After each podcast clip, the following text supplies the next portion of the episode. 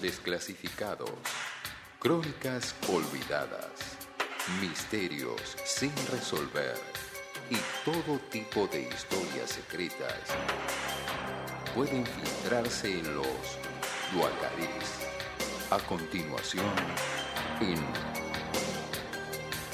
Malas Lenguas.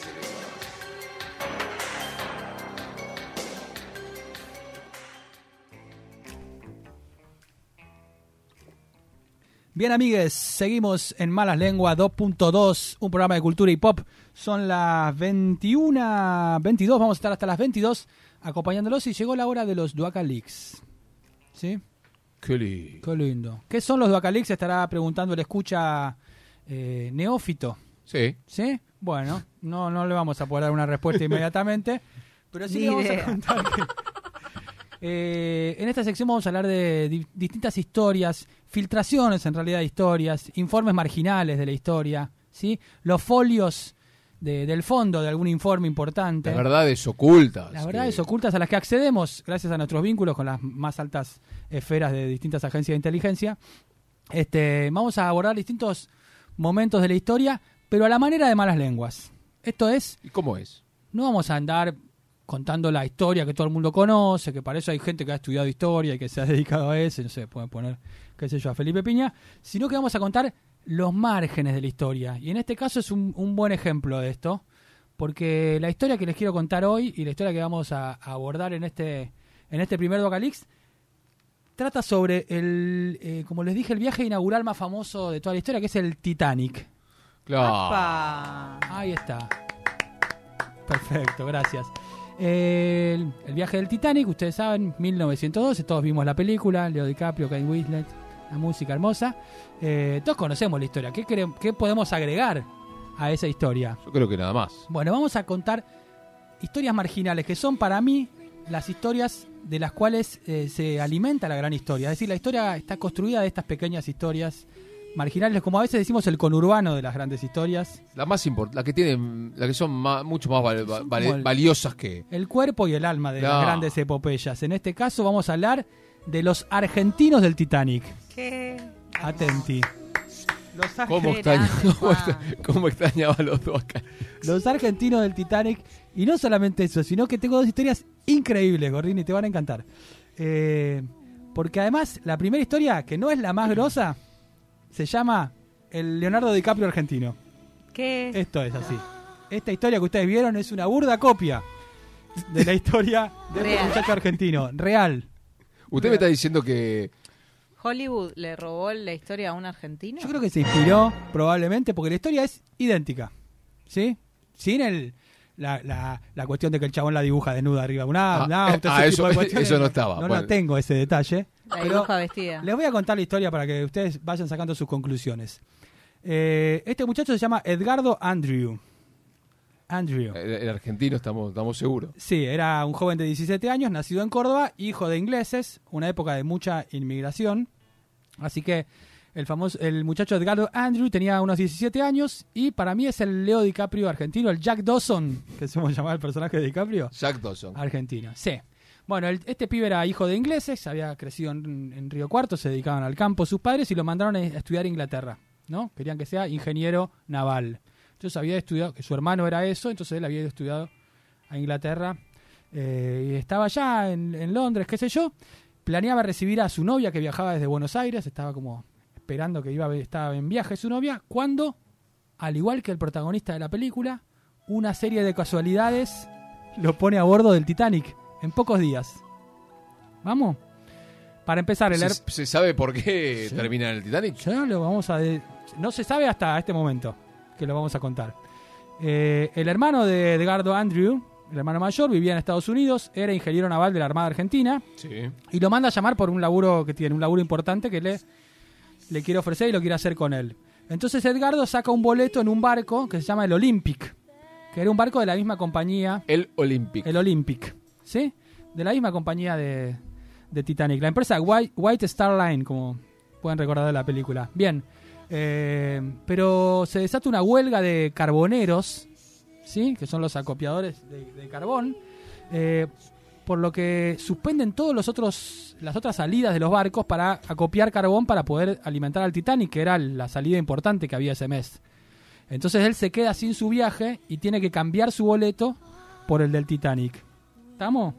Qué bárbaro, como eh, esos pequeños eventos, ¿no? Pequeños eventos que los pusieron en un pocos días. Él pensaba viajar un poco más adelante, además. Ese viaje se suspende, entonces para apurarse sacan el Titanic. Dice que le sale carísimo, que eran 12 libras en ese momento la diferencia. ¿No fue que se hizo responsable de la empresa? Viste que a veces Claro. vos, vos, viajás en Flybondi, suponete. Viajás en Flybondi. Te, ca- te ca- te cancelan el vuelo un día y te dicen, bueno, pero te reubico al otro sábado en vez de ir a Ese- pero Tucumán. tenés que poner la diferencia, macho. Claro, no, acá. No, pero es Y que, no que quedan es- más, de los que vos sacaste no quedan más, tenés que sacar en, en primera ahora. no, estoy, no estoy de acuerdo. Bueno, vamos, vamos a reclamarle a- al muchacho. Creo que igual los reclamos que le podemos hacer en ese sentido al dueño del Titanic son de segundo orden, relacionados con otros reclamos. Era otro, era otro el reclamo. Bien, él no estaba contento con esta modificación porque le impedía ver a su novia que estaba en viaje. Claro. Él tenía como pensado que ella llegue, estar unos días y después recién irse. Bien. Entonces le escribe una carta a la novia antes de salir y le dice, la novia se llamaba José, o él decía Josie. Figúrese Josie, le dice, que me embarco en el vapor más grande del mundo, pero no me encuentro entusiasmado. En verdad, desearía que el Titanic estuviera sumergido en el fondo del océano. No. Dice la carta Ten cuidado Pero con lo que qué, desea. qué drapi este, que este- Edgardo este Andrew escribe. Eh, igual más allá del drama, los primeros días disfrutó del viaje. Él era estudiante de ingeniería naval, estaba en el barco más grande del mundo, estaba como contentísimo con todos los detalles. De hecho, le escribe una postal desde su camarote al hermano, que la, la, la- las- la mandan desde Irlanda, que es la última parada antes de cruzar el, el Atlántico, donde le, le cuenta que está contentísimo con el barco, qué sé Sí, yo. pero me imagino, un ingeniero naval que está yendo en el Titanic eh, es mucha más euforia que. Que. no sé, que, que angustia, ¿no? Dale, Joel, dale, mira Se cómo se pone. I'm the king of the world. Bien, vamos al momento del choque, que es la parte linda de toda esta historia, ¿no es cierto? Sí. ¿No? Bueno. En el momento del choque, Edgardo estaba comiendo en el salón, estaba comiendo con un, un empresario danés y con una chica inglesa que era maestra, que estaba yendo a Estados Unidos, que se llamaba Winnie Trout. Winnie. ¿Sí? Mm. Escuchan un ruido, se sacude un poco, pero... ¿Qué pasó? La Sí, caldera. qué sé yo, dicen, es un barco, no tengo ni idea. En ruido normal, Puede suponen pasar, todos. Claro, claro. este barco es gigante, ¿qué le puede haber pasado? ¿Viste? Bueno, minutos después empieza a ponerse seria la cosa y al rato ya es un caos, ¿no es cierto? Como vieron, como vimos en la película. Y aquí viene el momento que sella el destino de Edgardo como el, el Leonardo DiCaprio argentino. En las corridas por el barco él rescata un, un salvavidas que encuentra tirado. Salvavidas esos eran de corcho, él se lo pone eh, y anda ahí buscando como un, bar, un bote para subirse, no encuentra. Y en esas corridas, en un momento pasa al lado de eh, esta chica, la Winnie, la que estaba comiendo con él hace un rato, Sí. la maestra. Hola. Hola, le dice Winnie. Lloraba. Lloraba, la chica estaba asustadísima, así como hecha un ovillito en un rincón, viste, totalmente entregada. Entonces, eh, Edgardo, en un gesto que lo enaltece, se saca el salvavidas, se lo pone a esta chica Winnie y la acompaña hasta subirse a un bote. Nuestro DiCaprio, señor. Nuestro Leonardo cual, DiCaprio. Es exactamente ¿Estamos? igual. Winnie se logra subirse a un bote, es rescatada, es una de las mil, mil- no sé cuántas personas, creo que 700 y pico que llegan hasta Nueva York, y puede contar entonces la historia de Edgardo, el tipo que finalmente la salvó, nuestro Jack Dawson, nuestro Leo DiCaprio argentino. Me parece una, una maravilla, un acto revelador y, y coincido con lo que decía Patricia de que me parece es una estafa de, de Hollywood Sí, de, de este argentino héroe. mal. Eh, eh, ¿Transaron ellos o...? Si habían chapado, decís, Sí. vamos, pues, vamos a creer que sí. Sí, Estaban para ahí. mí Sí, chaparon. pero más No vale. queremos ensuciar la memoria de un muchacho que no se puede defender, pero... este, Para mí chaparon. ¿Y se sabe algo más de dónde fue no- no- Eh, no sí. enterrado? Pero En Río Cuarto hay un pequeño como museo. Eh, te quiero decir una cosa, en la revista Caras y Caretas de ese mes, de 1912, abril de 1912, estos están cumpliendo 110 años de este evento, eh, ¿Cuánta- 11, de, cuánta data hay, 11 de no? abril de 1912, eh, salió en la revista Caras y Caretas el, el recuerdo de este argentino que falleció en el, en el Titanic, es decir, la noticia. Sí, Vargas. Un patriota. Un patriota, Un héroe. Listo. Claramente. está, Argentino. argentino. Pero no es el más grande héroe de, argentino del Titanic, imagínate. No es el más grande héroe del Titanic. No puede haber un tipo que sea superior a, a este DiCaprio criollo. No puede haber un tipo, pero puede haber una tipa que se llama Violeta eh, Gisop, alias Miss Inundible. te lo juro. Miss Inundible. Decime si no sos grosa. Te llamás Miss Inundible. Vamos rapidito a la historia de Violeta. Pero es, es un personaje de 30 segundos de fama, 15 segundos de fama de Videomatch. ¿Algo, Miss eh, Inundible. algo de eso? El de hola, chiche. no. Miss Inundible de verdad. Así la nombraron la prensa británica. Violeta Gisop, de hija de irlandeses, había nacido en Bahía Blanca, vivía en Bahía Blanca. Qué frío. Sus padres se dedicaban a la cría de ganado bovino. Perfecto. Eh, bueno, como muchos inmigrantes vivían acá, trabajaban en el campo, qué sé yo, su padre muere. Muy joven muere el padre, entonces la familia, la madre, ella decide volverse a Inglaterra, donde estaban sus parientes. Jugaba al básquet, viste que ahí en Bahía Blanca juegan todo. Probablemente ya jugaban al básquet, aunque no estaba inventado, había algún tipo de interés por eso. Eh, la madre regresa a Inglaterra para, digamos, estar con su familia. y ahí en una situación por ahí eh, de económica medio eh, precaria, esta Violeta, muy de jovencita, empieza a trabajar de camarera a bordo de los barcos. Era como ser azafata en este momento, no sé cómo, Claro. es lo que había. Eh, trabaja en varios barcos durante un tiempo. Y acá viene su extraño récord que la convierte en Miss Inundible. En 1911, un año antes del Titanic, ella estaba sirviendo mesas justamente en el Olympic, que era el barco que El- en el- mencionamos en el- antes. en el que iba a ir eh, este nuestro héroe. Claro, cuando este barco choca contra otro saliendo del puerto y comienza a hundirse. ¿Sí? El capitán hábilmente logra rescatar al barco para que no se termine de hundir. Capitán que después sería el capitán del Titanic, Mirá. por otro Ah, lado. bien, que era un ya chabón estaba que preparado, Era pero- de chocar el tipo, ¿viste? Tenía como... Tenía mala suerte. ¿A quién contratamos y al que te chocó el otro barco? Dale, lleguemos a ese. Bien. Eh, ella llega a zafar. Al año siguiente la trasladan a trabajar en el Titanic. Bien. Un upgrade. Viaje inaugural, ella lo toma como un ascenso totalmente. Acepta. Y la noche del choque, eh, había pocas mujeres dentro del servicio del barco, que eran todas camareras.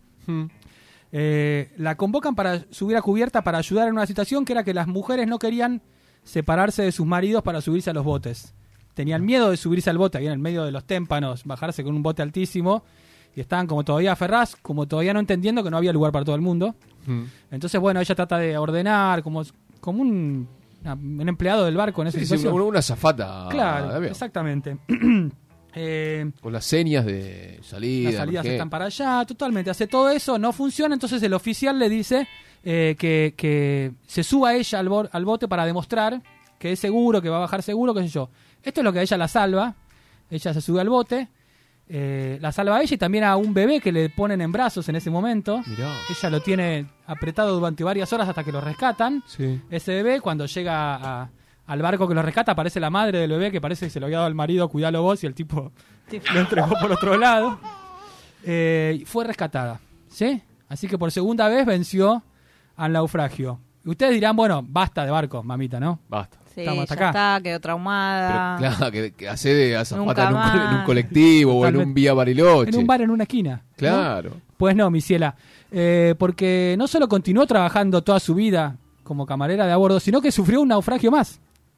En 1916, durante la Primera Guerra Mundial, Empiezo, empiezo a sospechar de esta, le encanta, de esta le encanta, le encanta. eh, estaba en un, en Le un encanta buque, hundirse. Sí, estaba en un buque que se llamaba Britannic, donde ella trabajaba en un puesto, como, era un barco hospital durante la guerra, habían convertido el barco en un barco hospital durante la guerra, el barco lo bombardean, no va que también se hunde, Violeta vuelve a salvarse, aunque su bote es comido por las hélices del barco, ella se tira del bote y nada hasta otro bote y se salva, y ahí se convierte para la prensa en Miss Inundible. Recalculando. escribe sus novelas, su- sus memorias. Y quiero cerrar con dos cositas más. Eh, una vez que escribe sus memorias muy de grande, recibe un llamado telefónico un día y le dice, yo soy el bebé Mirá vos, No. qué lindo, qué buena historia. que vos, vos me salvaste. salvaste. Claro, yo Wow. leímos tu libro con mi familia y se caímos en la cuenta que yo el soy pa- ese el bebé. padre estaba muerto. El padre estaba muerto. la madre viva en el, en el barco Claro. que los rescata. Eso. Impresionante. Eh, ella escribió su historia y como prólogo, de su- como digamos, eh, ¿cómo se dice? Final, epílogo de su historia, pidió que una vez muerta la arrojaran finalmente al mar que tantas ganas le tenía, de una vez y para siempre. Cumplir el deseo del mar. Bueno, muchas gracias. Increíble. Hermosura, Do Castelo.